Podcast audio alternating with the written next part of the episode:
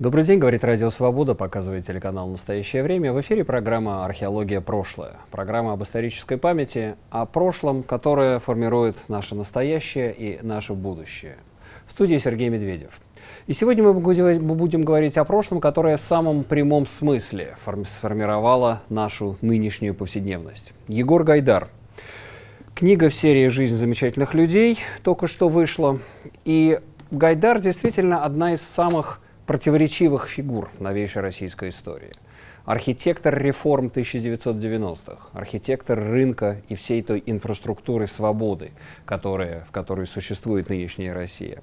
И в то же время он стал символом девяностых и объектом ненависти для многих. Чем обернулись его реформы тридцать лет спустя?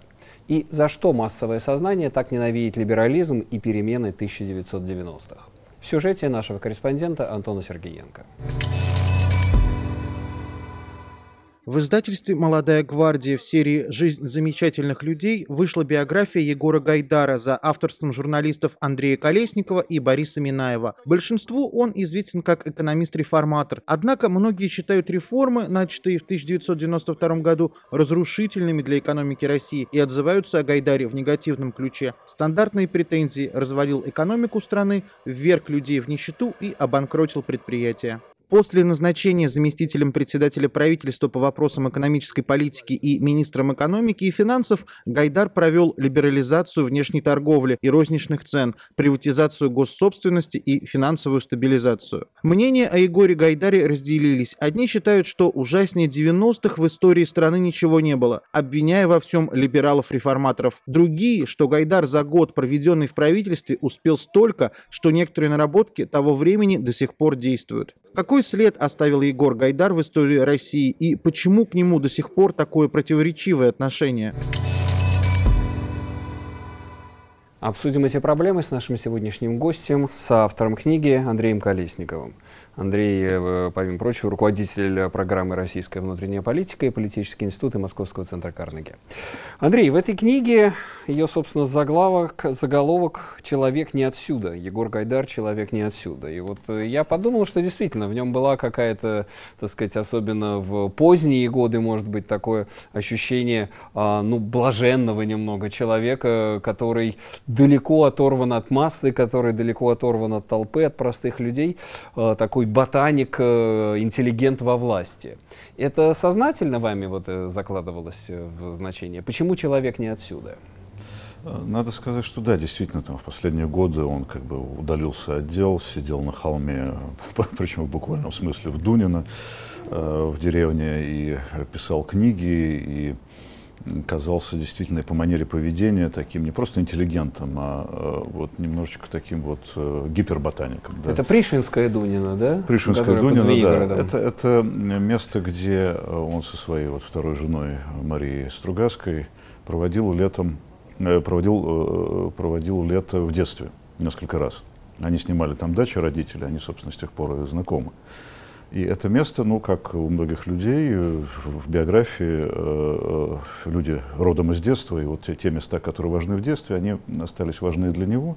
В какой-то момент там продавался участок, и они кинулись и купили этот участок, потом долго строились, и вот последние годы он провел там. Дело в том, что он совершенно был не похож, конечно же, на политиков восьмидесятых годов. А он приходил как бы постепенно в политику именно в конце восьмидесятых, во всяком случае в политику такую как бы советническую, не, не, не публичную роль он играл, но многие как бы программы начинания интеллектуальной дискуссии того времени, это, в них он был вовлечен очень активно. Когда такого типа человек, интеллигент, появился у, у руля огромного государства, да, фактически, так сказать, фактическим стал премьер-министром, конечно, это у одних вызвало некий шок, у, у других это вызвало, наоборот, приятный шок, потому что человек из интеллигентской среды вдруг пришел во власть. Он не отсюда был, он не, не, не из той власти, которая... Я подумал, привыкли. Что это вообще единственный, чуть ли не единственный случай такого, так сказать, рафинированного московского интеллигента, который пришел к вершинам власти российской, да? Да, не, так сказать, не из Гори, не из Днепродзержинска, не из, так сказать, Петербурга, а какое, собственно, происхождение, да, может быть, наш нашим зрителям напомнить, что с одной стороны внук Аркадия Гайдара, с другой стороны внук, ну, может быть, немногие этого знают, Павла Бажова, да, уральского сказочника. И, кроме всего прочего, еще вторым браком женатый на дочке Аркадия Стругацкого. Да, абсолютно такой вот э, круг, не предполагающий никакого отношения к власти вообще. С другой стороны, это... Но это облегчило его пусть во власть, вот это вот, так сказать, элитное происхождение? Все-таки Аркадий Гайдар, пионеры, Тимур Гайдар был не последний человек в, так скажем, в пантеоне советском. Вот если верить, в данном случае, мемуарам Ельцина, это сыграло свою роль. Они же земляки, как бы, да, свердловчане, получается. И Ельцин признавал, что в, в этом человеке, во-первых, его подкупило вот это свойство не отсюда. Он mm-hmm. вообще с такими людьми не общался никогда, ни, ни в обкомах, ни, ни, ни, ни в ситуации, когда пришла Горбачевская элита, таких людей там не было. А, и Ельцина это сильно, как бы, подкупило, и он понял, что этот человек не хочет власти, он хочет, как бы, сделать дело. Но а, Ельцин же признавал в этих своих мемуарах, что в, одним, в, одних из, в одной из мемуарных книг, что а, то, что этот человек, как бы, а, вот эта аура, как бы, писательской семьи для него, как свердловчанина, особенно бажовская составляющая, mm-hmm. конечно, для него, как бы, имела значение. Вот лукавство это или там постправда, что называется, да, но, да. Но, но, но сказано было именно, именно это. Но в принципе, конечно, это сильно мешало самой команде, даже не то, что они, как бы, не отсюда, а возраст. Пришли какие-то пацаны, тридцатипятилетние, и стали рулить. Вот это тоже удивительно. Это было какое-то, так сказать, как сейчас говорят, окно Овертона, да? Окно возможностей, когда вот это вот поколение завлабов, молодые ребята, которые, так сказать, до хрипоты спорили на своих семинарах, там под Ленинградом еще, да, как там Змеиная горка, что ли, да, и, как горка, на даче в Архангельском, пятнадцатая дача. Вдруг вот эти вот завлабы, вихрастые молодые парни пришли и перевернули Россию. Да, и это, естественно, вызывало абсолютное отторжение, но в то же самое время э, те, кто все-таки действительно попытается вспомнить э, те месяцы, да, допустим, конца девяносто первого года, начало девяносто второго, вот в, даже в массовом восприятии было, ну, совсем не до этого. Вот, вот разваливалась, разваливалась гигантская страна, нечего было и есть. Ну, пришли какие-то ребята к власти, ну, ну, ну, окей, и тогда же Верховный Совет их принял как команду, которая будет делать реформы. Они проголосовали за эти реформы. А потом, наверное, начался страшный конфликт, и их упрекали в том, что они слишком молодые, что они мальчики в розовых штанишках и так далее, и тому подобное. Чикагские мальчики, не знающие жалости к собственному населению. А так, в общем, ну, пришли, да, и стали что-то делать. Ну, под крышей Борис Николаевич, который в первое время был премьер-министром. Он взял на себя, как бы, эти обязанности, потому что Нужно, ну, нужно было какое-то политическое обеспечение, вхождение этих людей э, во власть. Сами они думали, и с, никто уже не, не может вспомнить, почему они назывались командой камикадзе, кто первый об этом сказал. Но они все время твердили о том, и, может быть, это был их недостаток, и Ельцин это раздражало, в конце концов, что мы вот тут на несколько месяцев. Мы сейчас вот проведем либерализационное мероприятие, или, как Гайдар, дефибрилляционное, то есть да, реанимируем да, экономику, да. Значит, поставим ее на рыночные рельсы, но потом нас съедят, расстреляют. Ну, вот, вот, вот эта психология камикадзе, она у них была. Но интересно, что камикадзе из них фактически оказался один Гайдар. Потому что остальные, если посмотреть, они, в общем-то, до сих пор более-менее успешны. Чубайс Анатолий Борисович, Шохин, в общем, тоже при делах, вот, Авен э, более-менее. То есть, если посмотреть по всем вот этим вот э, либералам тридцатилетним э, того поколения, они пережили все, э, собственно, извивы путинизма. Да, по почти все э, потом э, остались так или иначе на госслужбе, кто-то ушел в бизнес. Кто-то э, адаптировался к новым обстоятельствам, несмотря там же, на... Да, там же Элла Панфилова еще была с ними. Элла Панфилова была министром. Она была министром социального да. обеспечения, труда, там по-разному все это называлось. И она была, в общем, ну, не близким членом команды, но, но, но скорее в команде. Да? Книжки я читал, я вспоминаю, что главное, чем она запомнила, своей эмоциональностью. Вот это. И своей, вот это, так сказать, слезами своими, она, так сказать, до сих пор. Да, она до сих пор весьма эмоциональна, но слезами уже ничего не орошает, она скорее как бы на коне. Председатель избиркома, да. И Шойгу, между прочим, был министром, и у него были замечательные отношения с Гайдаром. Гайдар его очень уважал, потому mm-hmm. что э, чрезвычайных ситуаций было таки много, и Шойгу показал себя тогда в общем, вполне себе э, с положительной стороны. Ну да, многие просто адаптировались, слились с окружающей действительностью. Чистых либералов осталось немного, тем не менее, но кто-то, кто-то остался, кто-то умер из как бы людей второго ряда команды, да, там, например, министр Машиц, который возглавлял там министерство по делам СНГ, один из э, членов команды. Кто-то в тюрьме, как Улюкаев. Тоже ввиду некоторых, так сказать, попыток адаптироваться к системе и влиться в нее, и мимикрировать. Когда говорят о том, что вот Гайдар, может быть, сейчас тоже, он бы помогал там власти, писал бы свои какие-то программы, я, судя по тому, что мы со, с автором узнали о, о Гайдаре, это, это было бы, это, это вряд ли. Он, он человек был все-таки совершенно других взглядов и очень идейный. Он, бы он был человек, да. Минимум самоустранился да. бы от всего. Но он человек государственнический был. Он мыслил государственно или он все-таки был, э, мыслил с точки зрения, я не знаю, там, человека, освобождения, личности, индивида?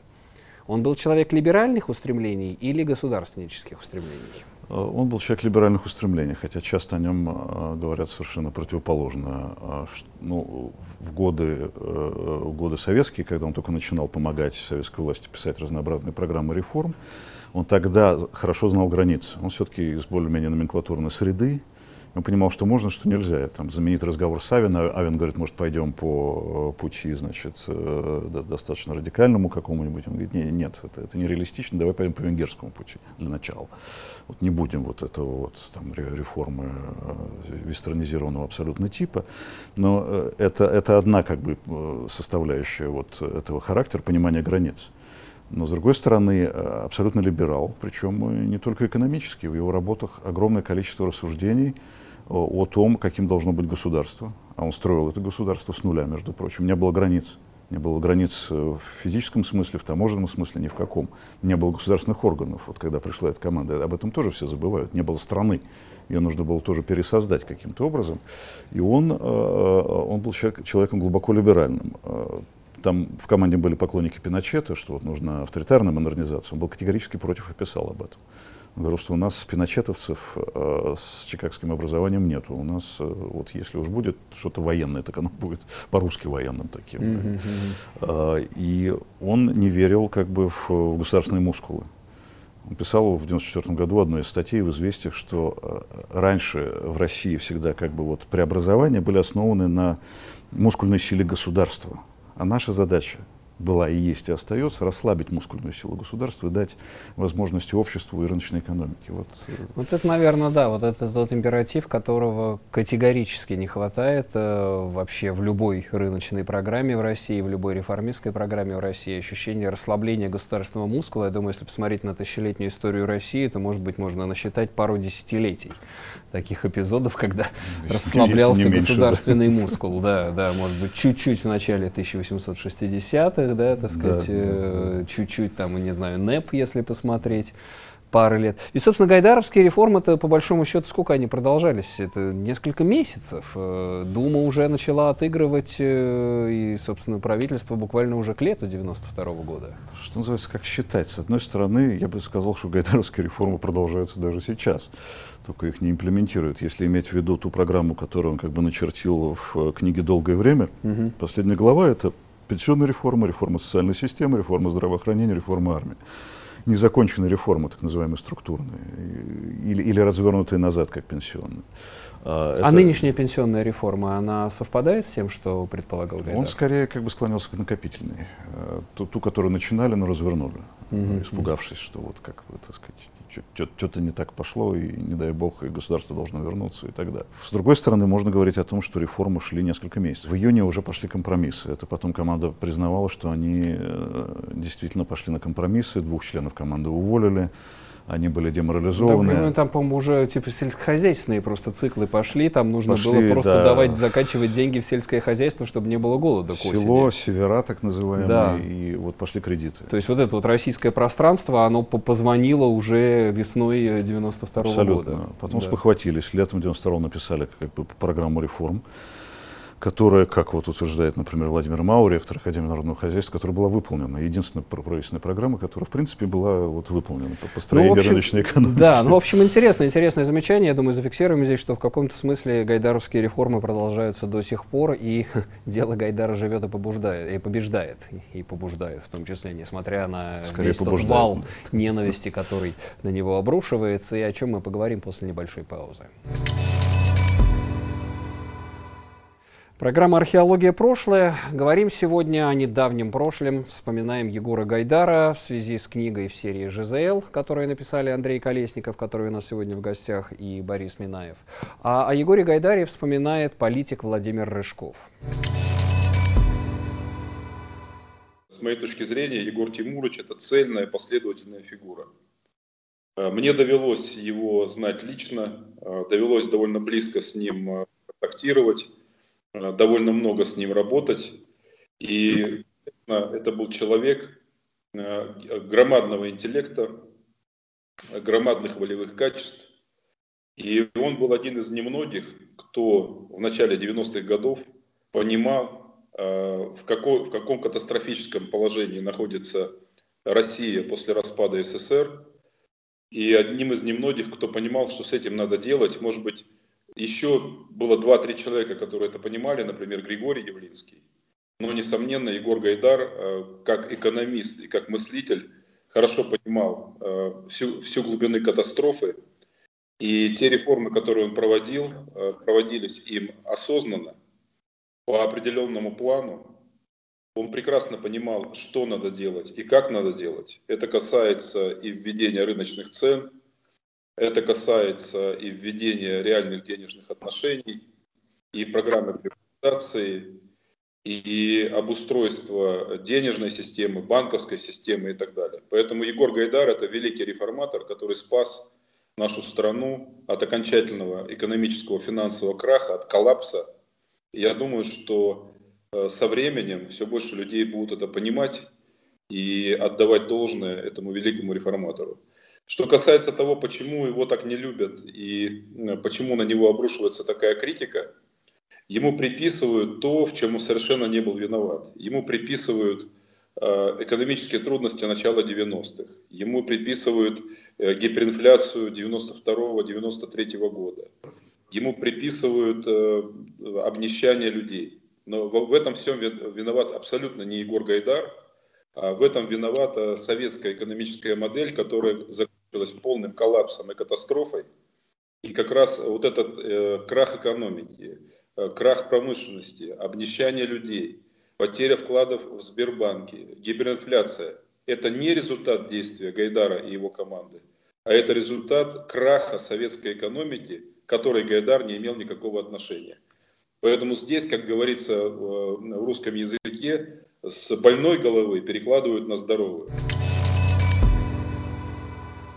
Политик Владимир Рыжков в разговоре с Антоном Сергеенко. Возвращаясь к эпизодам из жизни Гайдара, то, что он, да, всегда говорил, что надо расслабить государственный мускул, но был один эпизод, когда все-таки государственный мускул пришлось напрячь. И это четвёртое октября тысяча девятьсот девяносто третьего года. И то, что Гайдару многие вспоминают, то, что он неоднократно и по эху Москвы, и в других публичных местах призывал москвичей идти к Моссовету, раздавали оружие. Как он к этому в дальнейшем относился? Были ли у него какие-либо сомнения по поводу этого эпизода и вообще роли государства Ельцина в мятеже октября девяносто третьего года? Относился так же, как, собственно, в тот день, когда он вышел в эфир. То есть он считал этот шаг единственным возможным и правильным. В последующих интервью спустя годы он говорил о том, что это одно из самых страшных решений, которое ему пришлось принимать. Он все время был вынужден принимать решения в девяносто второй год, от принятия решений, от мелких до, до крупных. Но логика его была такова, что тогда армия думала о том, на чью сторону встать. аппарат государственный думал, на чью сторону встать. И фактически вот, Борис Николаевич, при всем к нему уважению, в такие минуты где-то оказывался все время. То в Канаде на джи двадцать, на джи джи чего-то там, сколько там джи было тогда, то еще где-то. Виктор Степанович, наоборот, достаточно активно занимал как бы прогосударственную позицию, был достаточно решителен. Но и здесь его как-то вот, у него шли какие-то совещания. И а свою... Генералам было не дозвониться, я понимаю, читал книжку, не так сказать, они, так сказать, недоступен, не, не на бюллетене, заболели. Они все заболели. И Гайдар считал, что нужно публично показать э, именно генералам, что э, есть такое понятие, как народ. И народ — это не только вот то, что мы сейчас понимаем под глубинным народом, но и городские люди с либеральными убеждениями, которые не хотят возвращения к прошлому, которые хотят, ну, если, если угодно, буржуазной революции. Они хотят идти в другую сторону. Это, это было потом э, как бы лейтмотивом девяносто шестого года выборов, да, угу. При всем к ним сложном, при сложном отношении к нам. Это было лейтмотивом девяносто третьего года, потому что это была в, в чистом виде гражданская война между старым и новым. Это был рискованный шаг, говорили о том, что он защищал, защищал как бы, так сказать, свои представления о действительности телами людей. Но э, он считал, что это, это перевесит... Э, что весы качнутся в сторону как бы, демократии, и армия перейдет на сторону демократии, поняв, что люди-то, народ как таковой здесь, что, что разные бывают народы, тот народ, который стоит поддержать. Так оно и случилось. Я думаю, что это в каком-то смысле переиздание августа девяносто первого года, когда несколько тысяч, ну, в девяносто первом десятков тысяч, так сказать, просвещенного городского класса, собравшихся около Белого дома, качнули маятник истории и не дали состояться гражданской войны. И вот тут тоже в девяносто третьем году фактически, так сказать, военным был показан призрак гражданской войны, и все, и после этого уже выкатился танк на Новоарбатский мост. Да, дальше снова сложное отношение к этим событиям и так далее, и так далее, но эпизод гражданской войны там же и закончился. Собственно, и она не расползлась по стране, и государственность была сохранена. Гайдар очень серьезно к этому относился, он все время себя чувствовал как на войне. Это касалось как бы, экономических реформ, это касалось его политического противостояния с Верховным Советом и с Хасбулатовым. Когда была амнистия значит, заговорщикам девяносто третьего года, Гайдар был резко против этой амнистии. Он их называл фашистами, он как бы считал, что это еще идеологические противники, очень жестко к этому относился. И человек, он был при всей своей интеллигентности, ну, невероятно решительный. Может быть, этому досталось как бы от одного из дедов, угу. Но он вырос на самом деле в военной семье. У него, у него были вот эти представления о том, что когда ты принимаешь решение, то нужно, в общем, с шашкой наголо бежать. Вот. И ровно этим он и занимался. При ощущении того, оно постоянно у них было. Можно сейчас рассуждать, что это ложное ощущение, что можно было пропустить Зюганова, можно было, там, я не знаю, пропустить Хасбул, ничего бы не произошло после этого. У них не было такого ощущения. Не было впечатления, что это война. И что в войне должны быть победители. Либо они, либо, либо их на фонарях повесят, либо они остановят, так сказать, но интересно, сторону. Что его война не закончилась. Гайдара нету, а вот эта вот, да, ненависть к Гайдару и его, то, что вот, стигматизация его имени остается. Почему? Почему именно Гайдар стал таким средоточием вот этого вот народного мифа о девяностых, этого гнева? С одной стороны, это связано с тем, что он не отсюда. Это какой-то пришелец, который пришел вот в своей интеллигентской манере, вдруг вот просто вот совершил хирургическую операцию, и как его после этого любить. Там есть все-таки много, несмотря на то, что мы в этой теме очень много, так сказать, разбирали ее до последнего болта, все равно непонятна степень вот этой ненависти, да, разных людей. Там Андрей Ларионов, который был в команде, на самом деле, и много лет был в команде, и много позже, и сотрудничал с Гайдаром, и, между прочим, оправдывал гайдаровские реформы, я цитирую, там, мы, мы цитируем там, некоторые работы Ларионова, чтобы показать, как он думал тогда. Откуда эта вот беспредельная ненависть, это, это не очень понятно. Откуда ненависть его учителей? Шаталин, который считал его лучшим своим учеником, mm-hmm. После того, что произошло, перешел просто на другие позиции. И Гайдар терпеть не мог, и критиковал. И говорил о том, что нужно регулировать цены, и нужно все вернуть назад. Это те люди, которые не знали, что сделала советская экономика, потому что она разваливалась на глазах. Ее экономики же не было, когда пришел Гайдар. Она, Там же она... Глазьев был еще рядышком тоже, по-моему. Был Глазьев. Если, так сказать, не к ночи быть помянут. Был Глазьев, да, который... Но он довольно быстро перешел на ту сторону. Опять же... Уже в девяносто третьем, по-моему, да, он переметнулся. Да, это, это, в... это разговор... В октябре девяносто третьего. В Белый дом он перешел. Кто где чувствовал власть. Говорят, что, ну, некоторые из команды, кто оценивает его эти шаги, они говорят, что он почувствовал, что власть переходит туда. Mm-hmm. И поверил в то, что она будет там. Mm-hmm. В каком-то смысле он, ну, в долгосрочной перспективе mm-hmm. не прогадал, оказался да, прав. Да. И, между прочим, потом тоже был во власти. И сейчас где-то там в каких-то высших атмосферах, атмосферных слоях уже да, СНГ да, пророчество находится. Да. Крах доллара неизбежный. Суммируя, что можно сказать, что, так сказать, Россия в итоге в ее отношении с Гайдаром, в ее отношении с девяностыми годами не совладала с опытом свободы? Та свобода оказалась чрезмерной, и, так сказать, сначала экономика, а затем уже и общество вернулись в прежние состояния? Я бы сказал, и да, и нет. С одной стороны, да, не совладала, потому что то, где мы находимся, это весьма специфическое состояние авторитарного режима, ровно то, против чего боролся Гайдар. Вот он написал работу в девяносто четвёртом году, довольно тонкая книга, называется «Государство и эволюция». Да. Там все предсказано просто до деталей абсолютно. Вот тот тип мышления, который сейчас у власти, он, он его описал как тот тип мышления, от которого нужно отходить и который тормозит, тормозит Россию. Если от него избав- не избавиться, мы будем ходить вот этими кругами. И мы по ним ходим. Когда был перевод этой книги на английский, он написал предисловие и сказал, ну я думал в девяносто четвёртом году, что два-три года, и окей, эта книга перестанет быть актуальной. Mm-hmm. А перевод вышел в нулевые. Она до сих пор актуальна, а потом прошли еще годы, и еще годы, и выяснил, что вот этот подход э, еще более актуален. Э, если бы в нулевые годы не, не поменялась власть в ту сторону, в какую не, она поменялась, по медведевскому эпизоду, мы, когда Медведев стал да. президентом, мы это чувствуем, можно было страну удержать в нормальном э, состоянии. Даже не, не модернизации, там, либерализации, в нормальном состоянии, чтобы она двигалась вместе со всем миром, ну, то есть а это не, не был предзаданный сценарий, который все-таки, так сказать, произошло, ответвление, разветвление, безусловно, вот, безусловно. Там вот э, э, после две тысячи одиннадцатого года.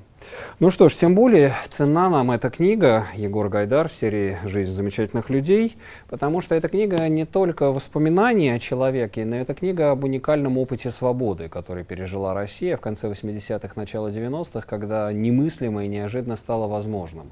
И страна буквально в течение пары лет, совершив кульбит, перешла в новое состояние, в котором мы все, плюясь многие, так сказать, не принимая все, что произошло, но мы все живем в этом новом состоянии, и мы в каком-то смысле все дети эпохи Гайдара. Это была программа «Археология. Прошлое». Меня зовут Сергей Медведев. Оставайтесь с нами. Радио Свобода и телеканал «Настоящее время».